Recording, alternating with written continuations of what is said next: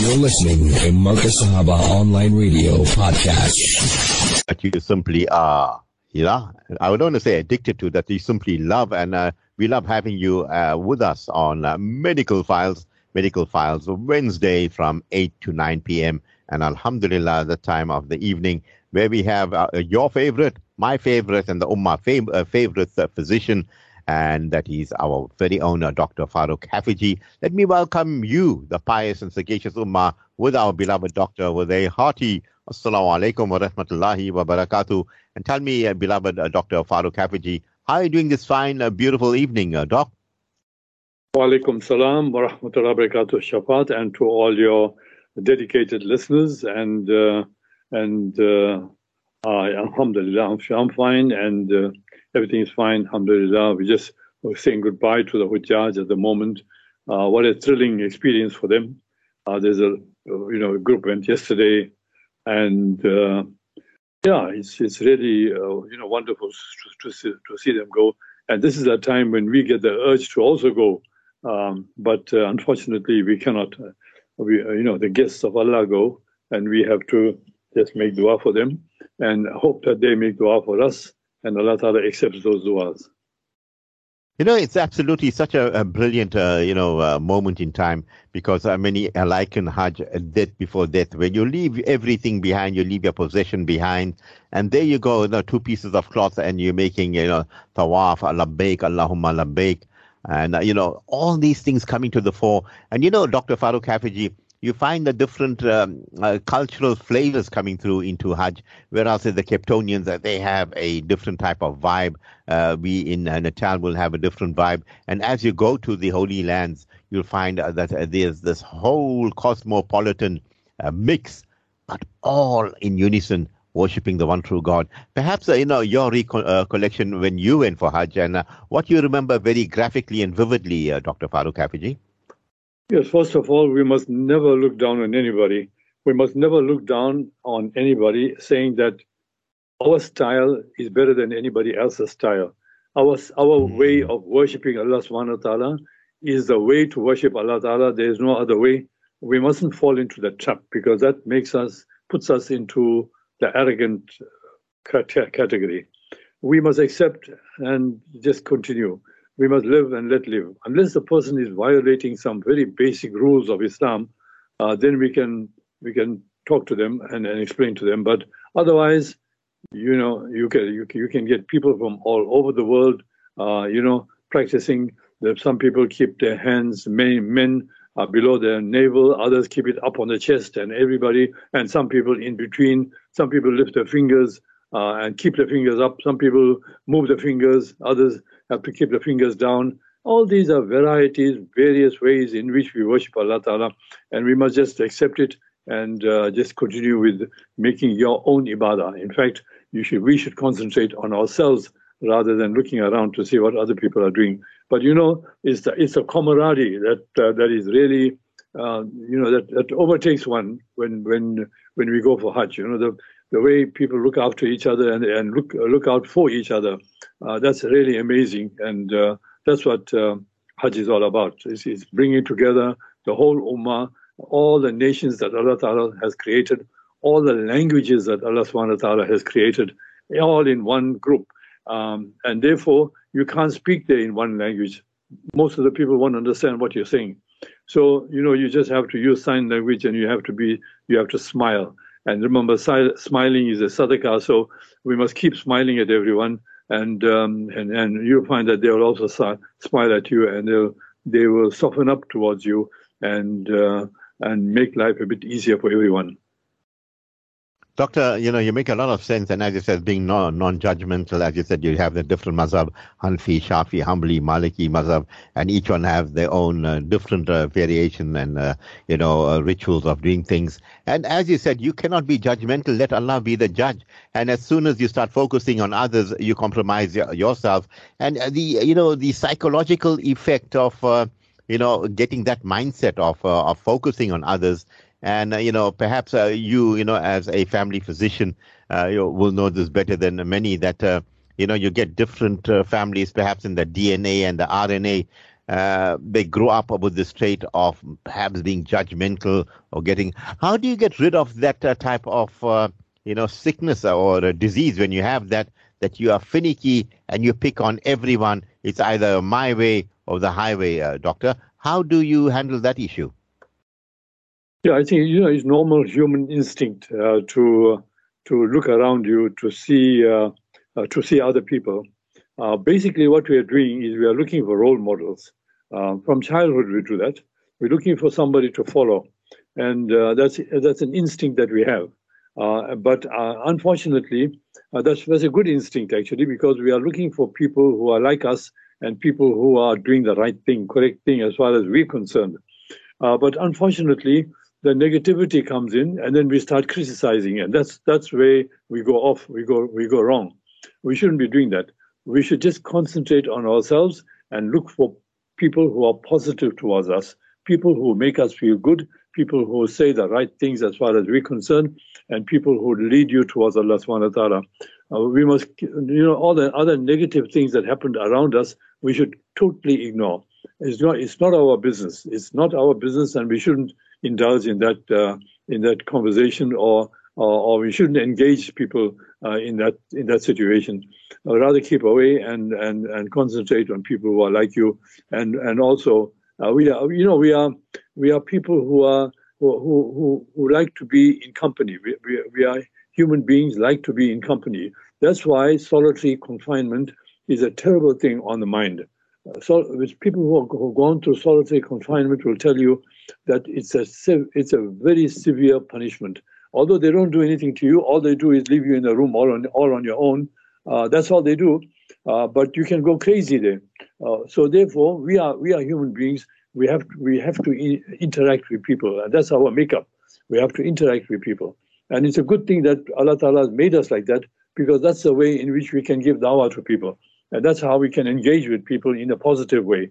But you know, the negativity comes in, and when the negative negativity comes in, that's when we have a problem that's when our mind starts say, saying that I'm better than him, and uh, that's shaitan. That shaitan makes us do that, and so we need to we need to turn away from that. As soon as we see our mind turning towards that, we should immediately stop and, and just walk away, uh, you know, and and and just you know um, not don't concentrate on it and don't don't get involved in it because uh, it's not uh, it's not what your your your soul is is trying to achieve again, I must qualify that by saying that if they, if somebody is doing something very, very wrong according to Sharia, uh, yes, we can t- talk to them privately and tell them that this is not on, uh, that you know you're, we're Muslims, we shouldn't be doing this kind of thing. That's fine, but we shouldn't think ourselves in ourselves or talk about it to other people in a negative way about other people. Uh, we should always talk about in a positive way with other people about other people. So you know, it, it, uh, if we if we can develop that mindset right from the beginning, uh, from from while we are young, uh, we can continue to do that uh, as we get older. Remember, as we get older, our beliefs and the way in which behave we behave becomes stronger. So you know, uh, so if you are a jealous person, as you get older, you will become more jealous. Uh, if you are a stingy person, as you get older, you'll become more stingy.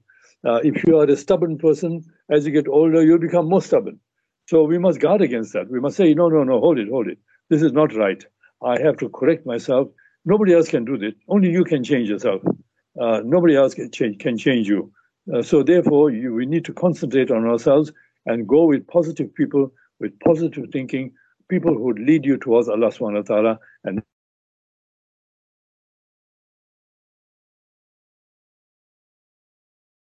Yeah, I hope uh, we haven't uh, lost uh, Doc or the mouth, uh, mouthpiece uh, that has uh, fallen off Doc. But you're still there. You're making a lot of sense here, talking about, you know, you're doing the right thing.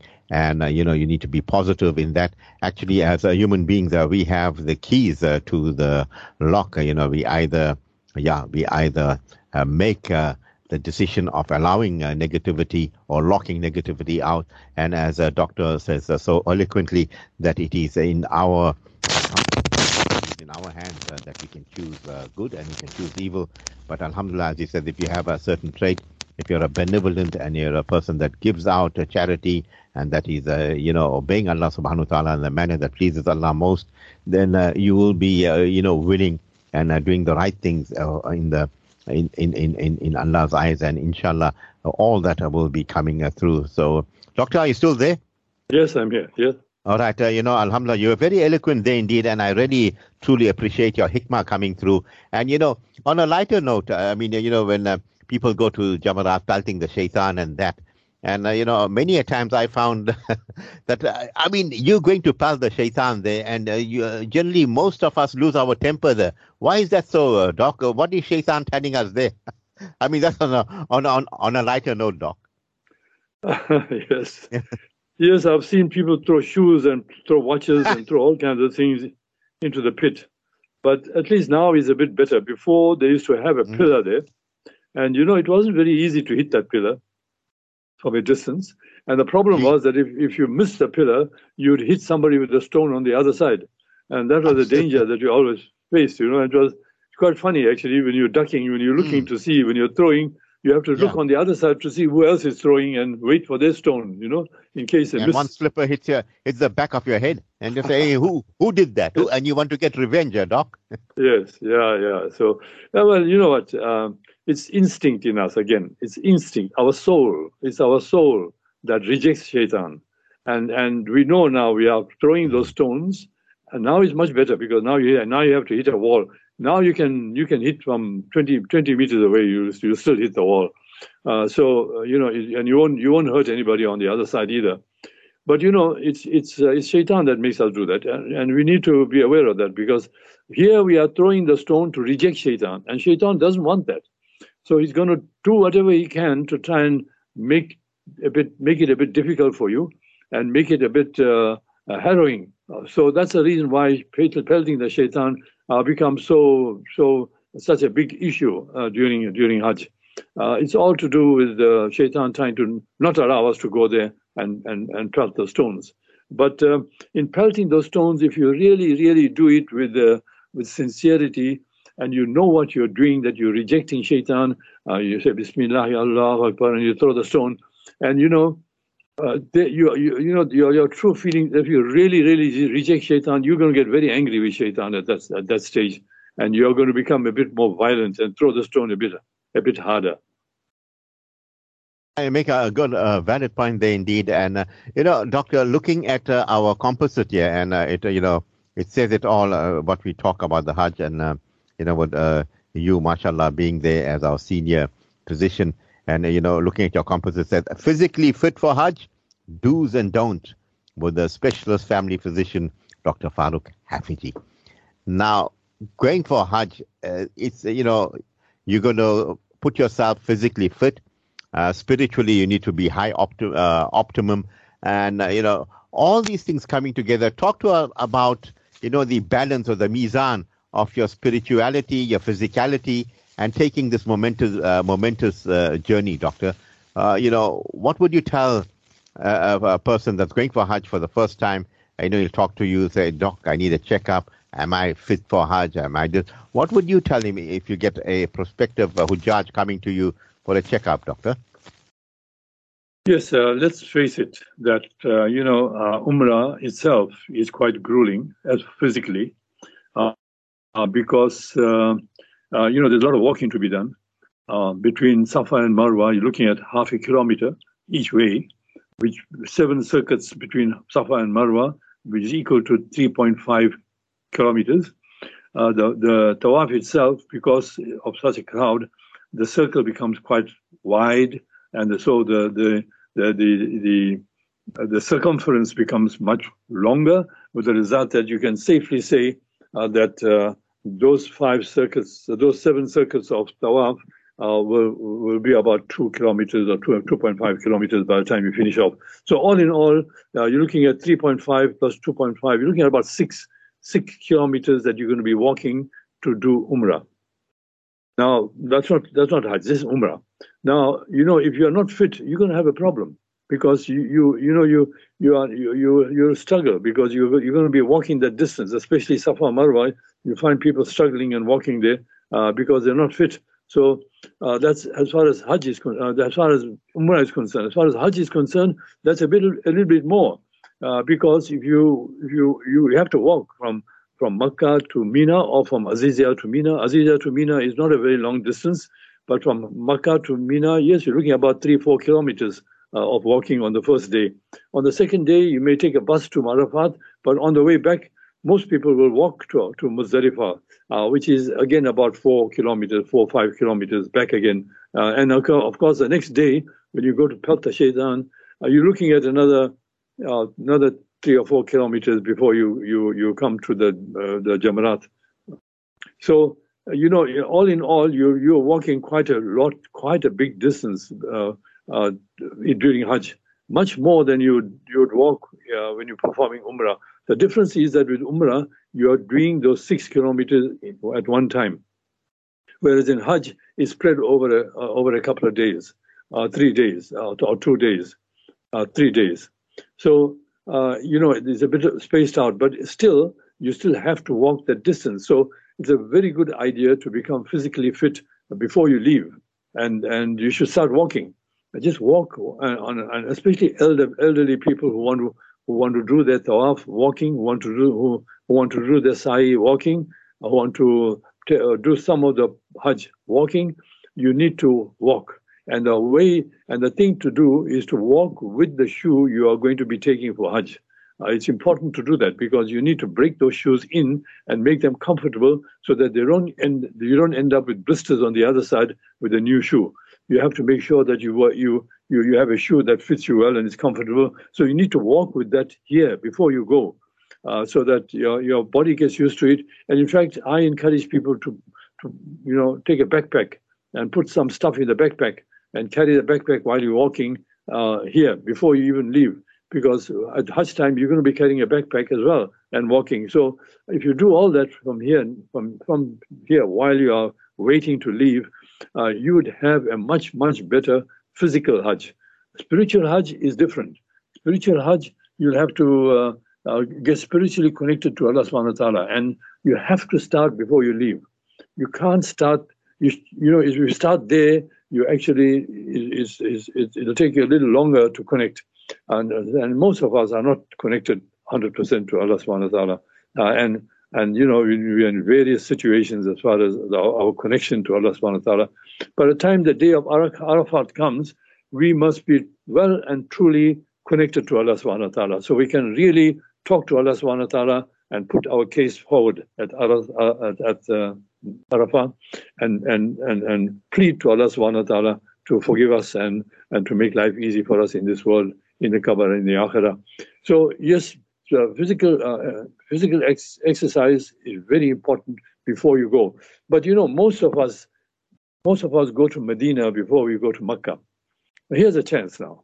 If you go to Medina, don't rest on your hotel all the time and just go to the masjid for salah and come back again and sit, sit in the hotel. Exercise. Walk around the haram. That's quite a long. That's a quite a long walk. Walk around the haram in your in your uh, shoe that you're going to you're going to be wearing uh, whilst you are in Haram uh, during Hajj.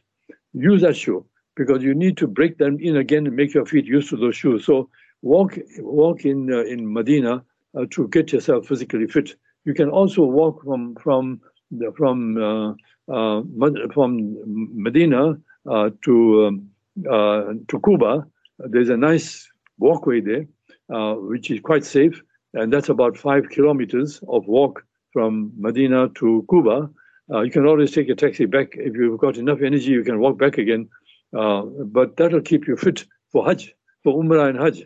So you are preparing yourself for Umrah and Hajj.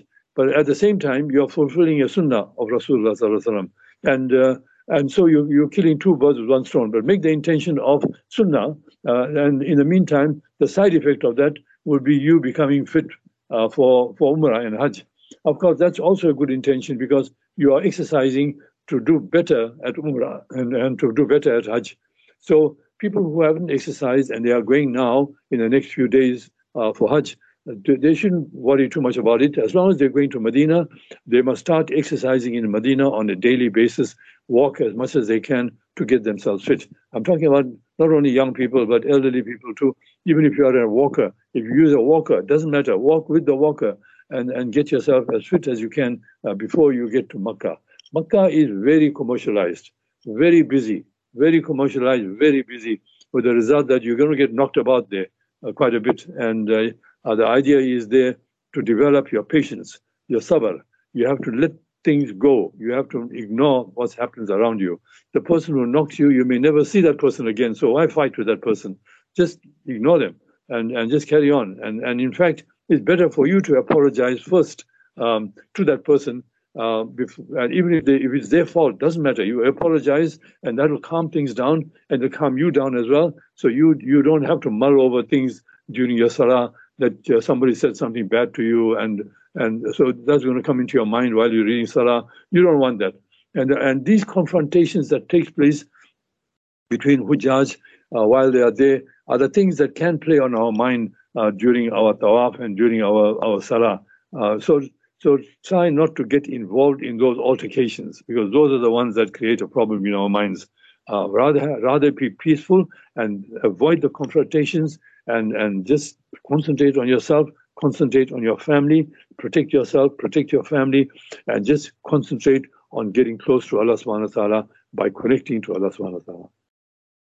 You know, Doctor, brilliant advice uh, coming uh, uh, from you this evening, and Allah bless you for that. And as you said, you know, that term I learned, uh, mafi, kullu mafi, and you know, you notice, hey, yeah, everything is forgiven. And uh, you know, as you said, don't let it play on your head because you're there to glorify Allah subhanahu wa ta'ala. Your focus is on Allah subhanahu wa ta'ala. And there you, you know, the, your creator, your maker, your sustainer, your provider is going to reward you and the angels are blessing you. And you know, just look at it as a big boon and, and as a, as, as, as, as a big blessing.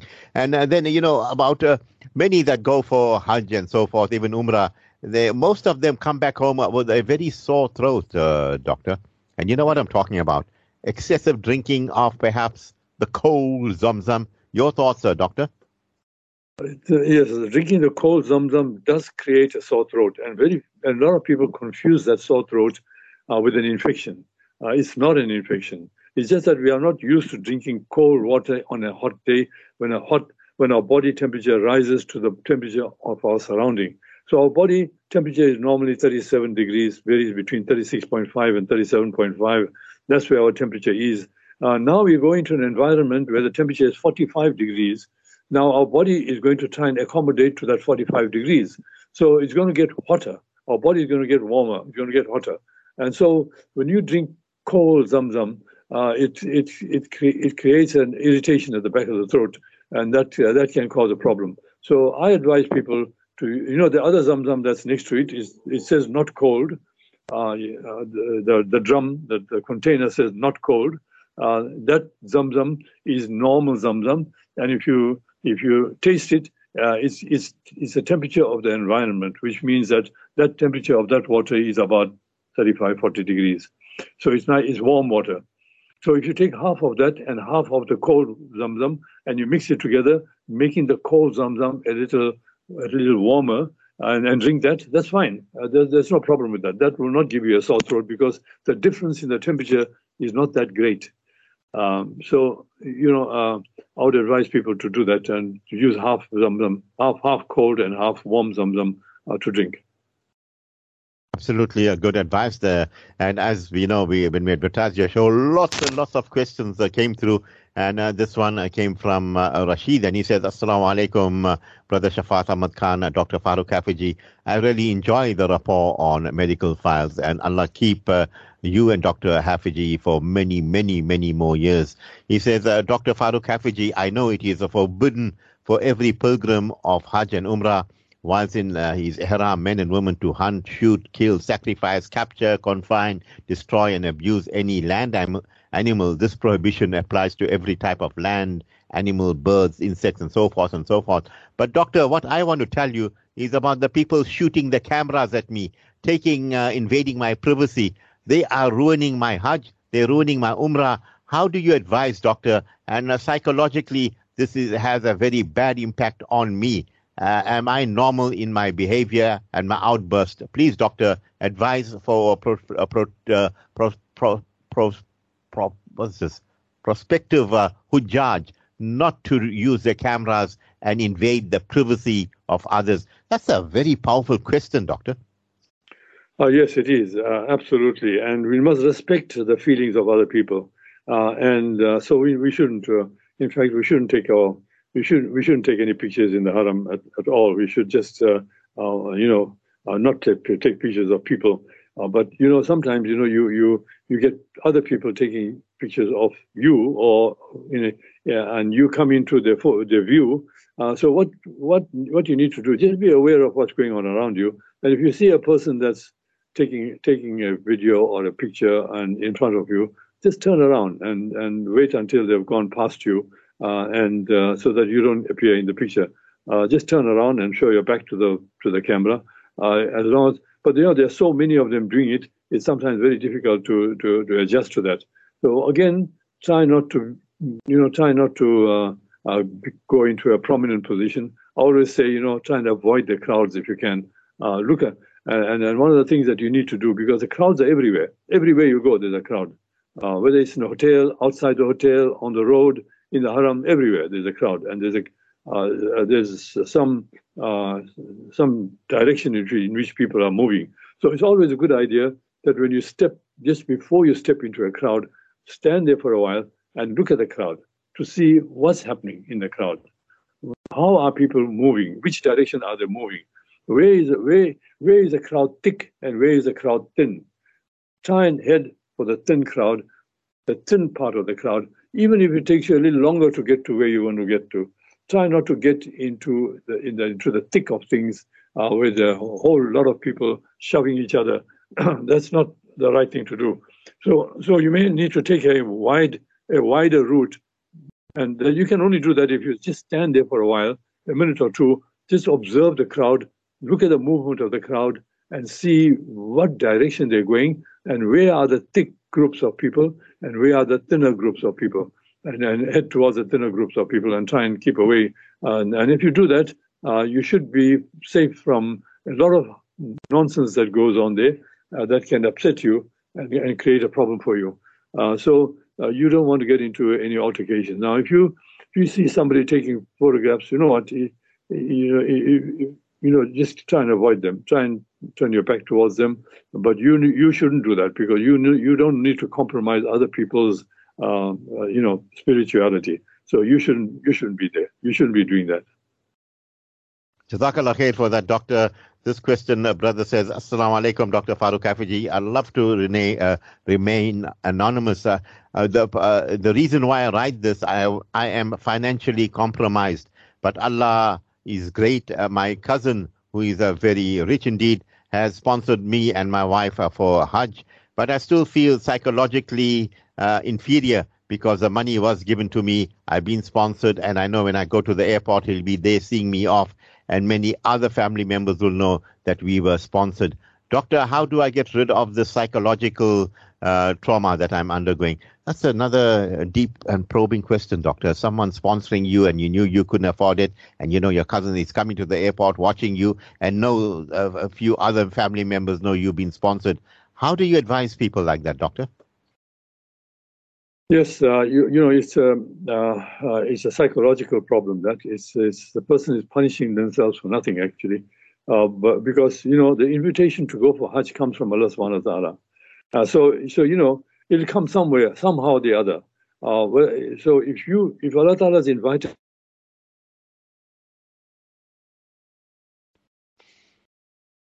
Yes, as uh, Doc is uh, quite eloquent there, and uh, this uh, letter, the last question uh, being a very powerful one as uh, Doc talks. Uh, we're having intermittent uh, breaks. I don't know where they're coming from. But, uh, Doctor, are you back?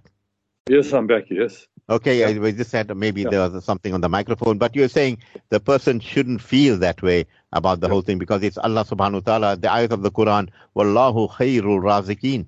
And I, Allah, am the best of providers. And the person that's giving you the money is actually giving you Allah's money. Go ahead, doctor. Yes, absolutely. So that's how you need to look at it. It's Allah, uh, it's Allah subhanahu wa ta'ala who's asked his cousin to, to, to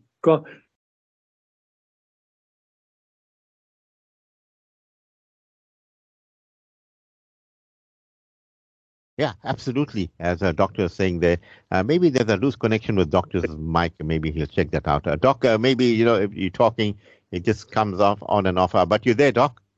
Yes, I'm here. Yeah. Yes. All right. No, as you, yeah, yeah, as you said, I mean, uh, you're uh, uh, reinforcing the point that you should look at it as uh, Allah put it in His uh, mind, and Allah whispered to him, "Give that money to this individual." Go ahead, doctor. Yes. So, so you're getting you're getting two rewards here. You're getting a reward but for the person who's going for Hajj, they'll get the reward. And in, and, and in fact, they are going to make very fervent du'as for the person who sponsored them. So the person who sponsored them is getting is, is getting a reward as well. And of course, by sponsoring the, this person, the sponsor gets rewarded as well. So you know, you, it's a win-win situation all around. Um, uh, so he shouldn't feel bad about it. In fact, in fact, the way you need to look at it is that you are doing a favor to your cousin. Because you're allowing your cousin to sponsor you and he's getting he's also getting the reward of the hajj.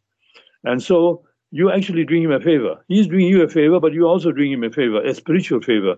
We need to separate our dunya from our akhirah. We need to separate the way we think in this world and the way the akhirah works. It works differently. So we need to focus on that on that during hajj we need to fo- we need to focus on what's happening on the other side of the screen, not on this side, because what happens on the other side of the screen we cannot explain, we cannot understand. Only Allah Taala works in in a, in a, in those ways in a mysterious way which we cannot understand, and we did, we don't need to question it because we still won't understand it. So rather, just go along with the flow and and and and just take it as it comes and be grateful to Allah Subhanahu wa Taala first for your cousin sponsoring you, and then thank you, thank your cousin for sponsoring you, and tell tell your cousin that you are going to make a lot of dua for him and uh, or her, and uh, in that way, uh, you know your cousin is going to be quite okay, and if, if your cousin is happy about it, uh, that's fine. He's getting a reward as well, and he's very happy about getting the reward, uh, and and he's got somebody who's genuine. Who's not going to waste his time there? That means he's not wasting his money by sending somebody who may not perform the Hajj correctly. So here you are, he's using you, uh, the, the person who's going uh, is using you and to and, and you must now make sure that you perform the Hajj correctly so that you try and get a successful Hajj uh, and an accepted Hajj. Uh, so you need to be extra careful and make sure that you do things correctly. Mm. You know, it's a, it's a, it's a good point indeed. And uh, Jazakallah for the question, brother. And doctor, you, uh, you know, mashallah, a lot of care came out of that uh, question. And uh, as you said, the individual that's giving it, a, you know, a big congratulations to you. And as we say, everything is an amana. Our life is an amana given to us by Allah subhanahu wa ta'ala. We absolutely own nothing. It is all Allah subhanahu wa ta'ala. And, you know, just by you giving it, it's uh, the extra sawaba that you're getting for doing that. Uh, this question says, Assalamu alaikum, Dr. Farouk Kafejee. I'm a diabetic. First time uh, going for Hajj. Uh, how would you advise me? And I'm already in Ghabrat mode. Doctor, how would you uh, advise a diabetic going for Hajj? No problem. The diabetic, no, problem. no problem. There are many, many diabetics go for Hajj, but there are certain things that you need to do. And that's very, very important. Uh, so you need not to get sick there because you are going to not only inconvenience yourself, you are going to inconvenience the people around you, especially your family members that go with you. You are going to incon- inconvenience your group uh, and and and spoil their spirituality and their connection to Allah subhanahu wa ta'ala because they'll be concentrating on you. So now it's very important for you to make sure that your health is good. So make sure that your diabetes is well controlled before you leave. Absolutely take your make sure you take your glucometer with you so that you can test your blood sugar levels. Stay on your medication. Don't go off the dosages that you are taking. Absolutely necessary. You must take it on time and you must take it diligently. Check your blood sugar levels while you are there on a regular basis. Go there and stay on your diet.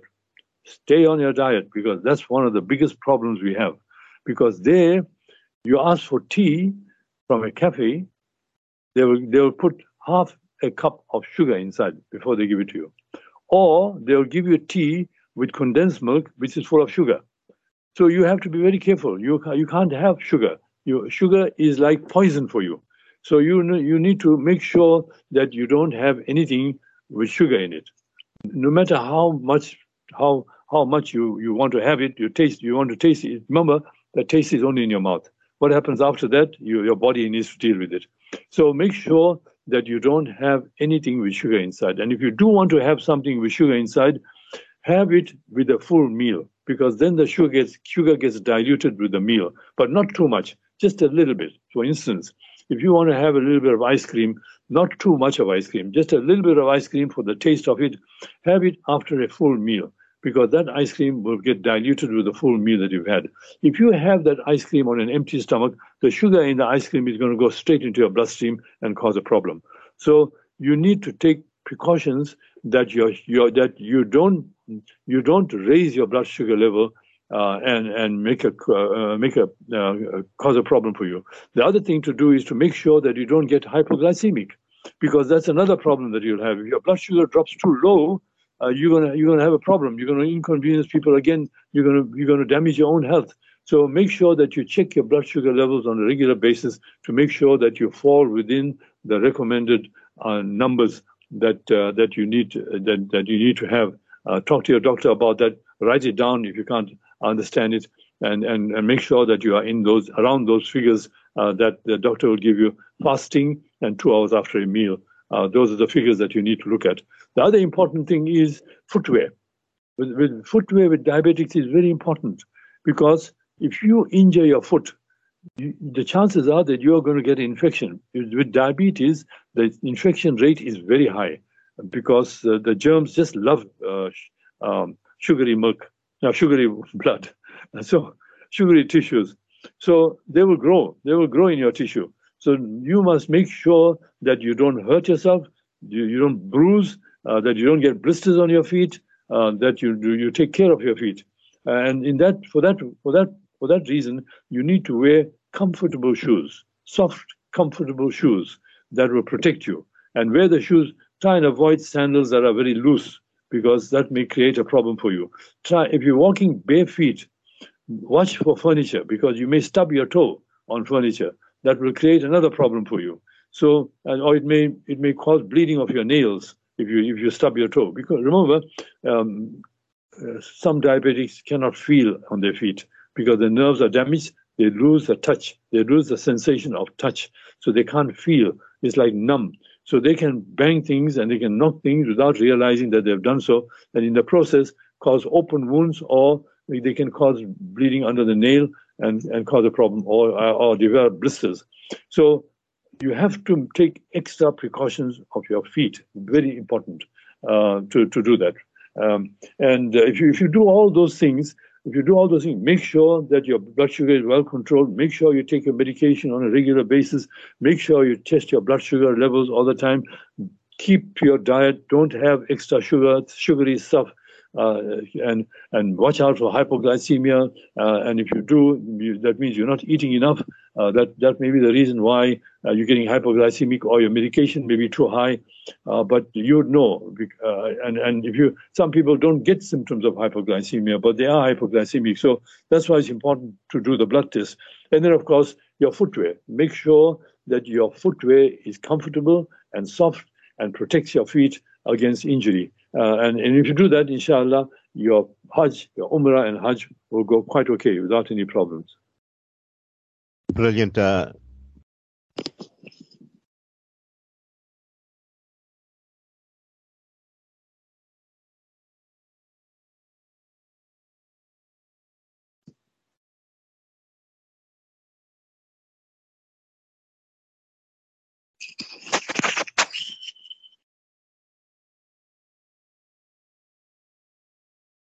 doctor, you heal yourself and you, uh, you, you, you, you clean yourself. How important it is to uh, carry a kit and uh, move on, doctor? Yes, uh, you, you, yes, you need to you need to take stuff with you that you would need to to do whatever that's necessary for your own body. And, the advice that people give generally is, is, is a general advice for for for for Hujjaj. But uh, you know, uh, you need to consider that and, and, and take things that people recommend that you take. And there is a list out uh, that what you need to take. But uh, you know, you you you need to have your you you have your own preferences and your own things that you need to take care of, and and those things that you need to uh, you you need to take with you, and or um, or, or, or, buy there if you want. But it's quite expensive there with the with the with the riyal rand exchange rate. Uh, everything is expensive there. Uh, so it's a good idea if you can take that from here, whatever you, cleaning material that you need, uh, you can take it from here, bandages and and, and that's that sort of stuff. Uh, you can't take liquid in your bag because that may spill. It may create a problem in your bag, uh, and you can't take it in your hand luggage because they won't allow you anything uh, to take anything that's more than a, a hundred liters, a hundred millimeters, uh, milliliters. So, uh, you know, uh, yes, you you need to individualize that and make and and and consider what you need and and take that with you. Doctor, are you uh, allowed to carry antibiotics or you know maybe a headache powder uh, or you know painkillers and so forth? Uh, do they allow you to take that? Because sometimes, uh, you know, as you said, you may get an infection, and the only cure could be antibiotics and so forth. Uh, and you know, you have a physician that always uh, prescribes certain antibiotics uh, to you. Are you allowed to take that? yes, you can take that, but you need to have either a doctor's letter or even if you have the lab- your, your name on the label of the medication, they will allow it. So if you go to the pharmacy and buy and buy uh, whatever medications you need to take, make sure that they put a label on it, the pharmacy label on it with your name on it. And if your name is there, then there's no problem. If your name is not there and you're taking an, a, a, blank uh, box, uh, they may ask you for a doctor's letter. But you know, there are things that are available over the counter and there are things available where, which, which require a script. Remember, in Saudi Arabia, codeine is banned. Codeine is banned. So a lot of our painkillers here in South Africa have codeine in it. Um, and so, so if you take that, you have to have a doctor's letter uh, to make to, to to to say that you need the codeine uh, to take there. I personally think that you don't you shouldn't carry it because you we really don't need the codeine. Codeine makes you sleepy. You don't want to be sleepy in the haram. You want to you don't want to be sleepy while you're there. You want to be wide awake to make to make take advantage of the time that you got there uh, to make as much zikr and to, to, to connect to Allah subhanahu wa ta'ala as possible. So so try and avoid taking codeine uh, painkillers. Uh, you, you should take you should take Panado or paracetamol, and you may take an anti-inflammatory if you if you if you're not allergic to it, or if you if it uh, agrees with you and it doesn't cause a stomach problem, uh, you don't have a stomach issue with the anti-inflammatories. That combination works very well for any pain. Anti-inflammatory and paracetamol works very well for any pain. And and try and separate it if you can. Uh, don't take the ones that have that are combined because sometimes you may need the paracetamol only, and sometimes you may need the anti-inflammatory only. So if you have it separate, uh, you can choose which one you want to take, and you can take the two together uh, if the need arises. So those are those are two important things that you need to take: paracetamol and and and, and an anti-inflammatory. There are quite a few anti-inflammatories available, uh, and uh, you can discuss that with your doctor or your pharmacist, and and and and and take some with you. The other thing that you need, the other problem that people have uh, there is is a stomach issue because of our eating. Uh, eat the wrong foods, food doesn't agree with us, and sometimes there may be a virus in there uh, which causes gastroenteritis. Um, so again, we need to be aware of that and say, look, you know what? I'm going to be very careful with what I eat and how I eat, uh, and uh, and also, uh, of course, it depends on you know you make dua to Allah Subhanahu wa Taala to give us shifa and not to give us these illnesses. But in but in case we get it, uh, you need to take some some antispasmodic uh, to to stop stomach cramps. Uh, antispasmodic for the stomach to stop the stomach cramps. You can take something for nausea and vomiting from the from the pharmacy to stop the nausea and vomiting if you vomiting if you do get it, and uh, uh, yeah, those are the things that those are four things that you really need. The other thing that people get uh, is flu and colds, uh, and if you get flu and cold, you normally have a runny nose and a sore throat. But you got your your paracetamol or Panado for your sore throat. For the for the runny nose, you know when we when we get the flu and we get a runny nose, the body is trying to get rid of the virus. That's what it, that's what it is trying to do. So we shouldn't really stop the runny nose completely. We can slow it down if it's running a lot, but don't stop it because we want our body to cleanse cleanse the sinuses and cleanse the nose because that's how the body gets rid of the virus, dead viruses, and our damaged tissue. Uh, that's how the, the, body gets rid of it. So uh, we shouldn't stop the runny nose. We should just slow it down. And there are medications that you can use to, to slow the uh, the, the, the, the, the, runny nose. But if your runny nose is not bad, let it go uh, because then, then you start feeling better much faster because uh, the debris and or whatever else that, that comes out uh, is coming out from your system. If you dry your nose out, that's stuck in there, it won't come out. You'll find that after two or three days, the whole thing will start again. So you don't want that. You want to get rid of it completely. And, and, and the way to do it is just let it go, let nature take its course, even with diarrhea too. Try not to stop the diarrhea because the diarrhea is there to get rid of the bug. And if you stop the diarrhea, you're keeping the, the bug in. And if you keep the bug in, you're going to be sick for longer. So rather let it go out, let it come out, let it go out, but make sure you hydrate yourself very well. You must drink adequate amount of water uh, to make sure that you don't get dehydrated. And the diarrhea will stop after a while. After the body has cleansed, cleansed you of the virus, the diarrhea will stop. If the diarrhea is going on too much, more than six times a day, then you can take that antispasmodic for, for the stomach cramps and take some of that. That will slow it down a bit. Uh, the, uh, and, and then the body, uh, once the bowel gets rid of the virus, you'll find that the diarrhea will stop.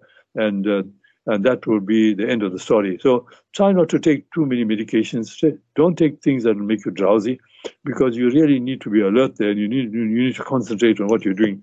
The uh, the other important thing is, of course, that when you do get sick uh, with these illnesses, whether, it's the flu or gastro, try and isolate yourself.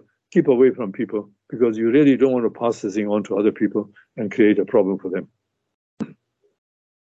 You know, mashallah, you're making a lot of sense there because, as you said, you know, I've got this habit if I'm going for Fajr Salah and I find my nose a little blocky, I blow everything out and it just clears out and it feels so good.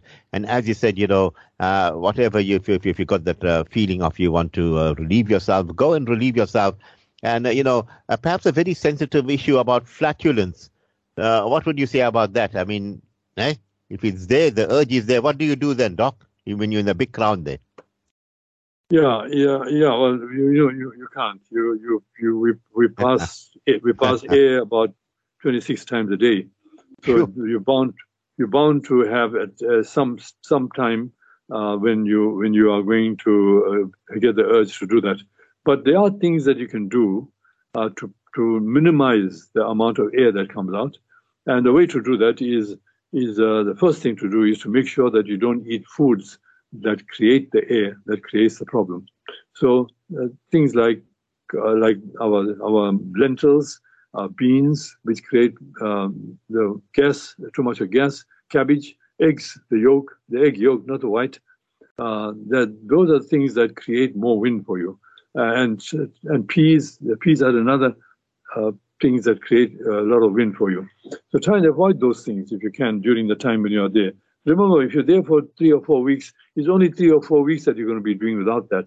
Um, and uh, and you know it's it's worth worth doing it to to to protect yourself.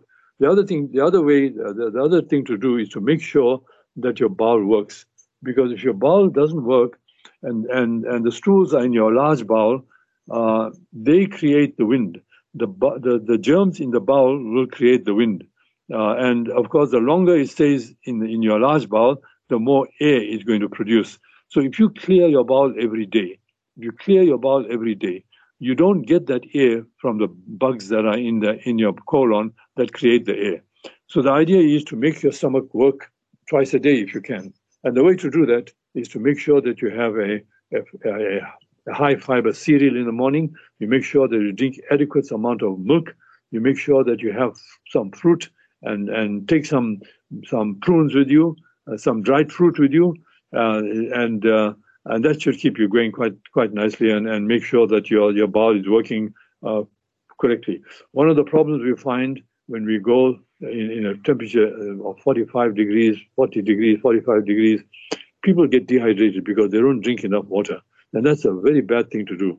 You have to drink enough water to keep yourself sustained. And uh, uh, the, because dehydration can cause you to lose your focus, it can cause dizziness, it can cause a headache, it can cause lightheadedness, it can make you collapse, it can make you faint. So make sure that you drink enough zamzam uh, there while you're there to keep yourself hydrated. Uh, people say, no, I don't want to drink too much of water because I don't want to, I don't want to go to the haram and get the urge to pass urine. No, what you do is you empty your bladder before you go to, to the haram. You go to the haram and you do whatever you have to do. Maybe have uh, half a glass or one glass of zamzam when you get into the haram, uh, and then do your thing in the haram for as long as you want. And then just before you come back to your hotel room, now you know you're coming back to the hotel room. So if you need the toilet, you're gonna you're gonna have the the convenience of your own toilet in the hotel room. So what you do is you drink two or three or four glasses of zamzam before you come into your come back again to your hotel. Now you're hydrating yourself. Now you know that if you have to pass urine, you go you're going home and you're you're going to be passing urine there. So the idea is to drink a little bit when you get into the haram and drink a lot when, before you come home uh, from the haram. And in that way, you keep yourself hydrated. Now, brilliant uh, information there coming from you, uh, Dr. Farouk Kafejee. And, uh, you know, about talking about the cuts and abrasions you have, uh, people generally, you know, they'll wash the wound and they'll put a plaster over it. Uh, but doesn't the plaster exacerbate the problem more? I mean, you know, it makes it pussy and so forth. What's your thoughts on that, doctor? Some some wounds need to be covered because uh, the environment puts more germs on them. So especially especially on the feet, on the mm. feet and the legs. If, if you have bruising or an open wound on your leg between below your knee uh, and your foot, you have to cover it because uh, while you're walking, uh, whatever you're walking against uh, on, the dust that picks up as people kick, uh, you know, move around you, uh, all that contains bugs, and that can get onto the wound and uh, and cause an infection. So you need to cover those wounds until they're healed. But the, but the covering of the wound should be um, done frequently, once a day at least, to make sure that you're not leaving any old stuff there, any debris. so you need to put an antibiotic cream on it and you need to cover it in some way, whether it's a plaster or whether it's a bandage. Uh, you need to cover it and, and protect it, uh, and uh, that's the best way to do it. Um, other areas of your body uh, which are not uh, so uh, exposed to dirt, like your face, maybe you can leave it open and put some cream on it. It'll it'll, it'll suffice. but most places, if you've got an open wound, you have to put a, band, a bandage, a dressing on it, so that it doesn't get irritated with your clothes or with um, with uh, whatever is happening in the environment. Cover it, put some antibiotic cream on it, and cover it until it heals. As long as you change the covering on a regular basis, you shouldn't have a problem. Uh, this question says, uh, Dr. Farouk Kafejee uh, and uh, Brother Shafaat, uh, really enjoy your programs. Uh, you guys give us a lot of information. I'm generally a person that has a bad odor coming out of me, and I know during Hajj it will be even worse because I cannot have my showers and bath and and my ihram especially. doctor, can I take tablets that can stop bad odor? Doctor, how you respond to this brother here? No, you can't take tablets that because all these tablets that you take to get the bad odor from your mouth mm. have all are all scented. You can't have that. Forget it. If you're in mm. Ihram, yes, you can't have it. Absolutely. So so that's out of the question. But what you need to do, you need to tackle where this where the smell is coming from, uh, and and try and sort that problem out. So it could be coming could be coming from your mouth, which means that you may have a gum infection that's not resolved. Uh, you may have uh, some, you know, you you may you may have some food stuck between your teeth. Uh, so you need to floss your teeth. You, you need to floss between your teeth, take the, the food out because as the food stays between your teeth and it starts rotting, you're going to get a bad smell coming out from there. Uh, then you need to make sure that your sinuses are clear uh, and uh, they're not blocked uh, because the bad smell can come from there also. And of course, the other thing, the bad smell can come from something that you may be eating, like ginger or garlic. Uh, or spinach that may give you a bad smell coming from your lungs. Uh, and, and these are volatile gases that come out uh, from these foods that we eat. So try and avoid those foods. Uh, no, don't have them uh, because that then you then you can protect yourself from getting that kind of uh, bad odor. you may have some problem in the back of your throat. You, you, may need to see a doctor to check to check where this this odor is coming from and try and resolve that problem and, and, and get that odor away. Yes, sir, doctor. You know, before I let you go, I, I just want to tell you, you spoke about lentils, and uh, uh, just the other day, I made some uh, green moong dal.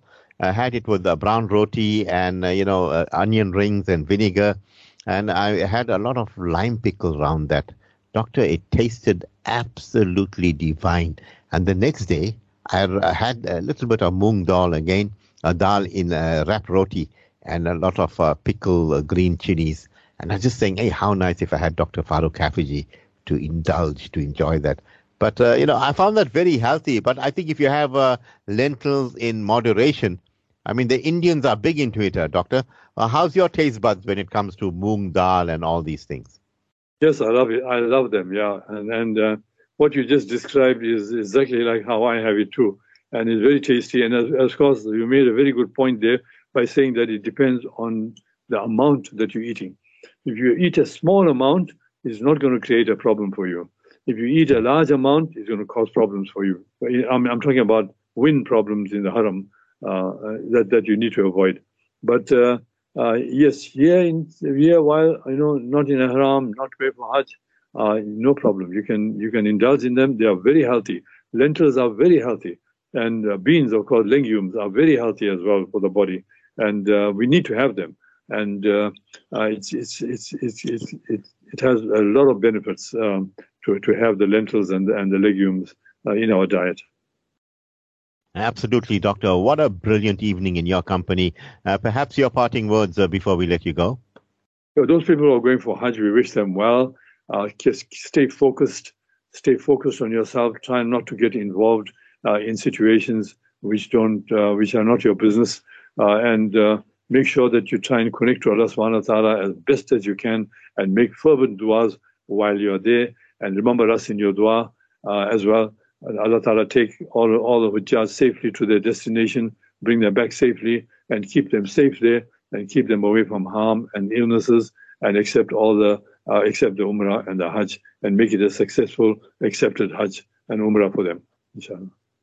I mean, uh, that's our duas also. Dr. Farouk Kafejee, Jazakallah khair once again uh, for adding, uh, you know, really great information on the platforms of Markaz Sahaba, the voice of the Ahl Sunnah wal Jama'ah.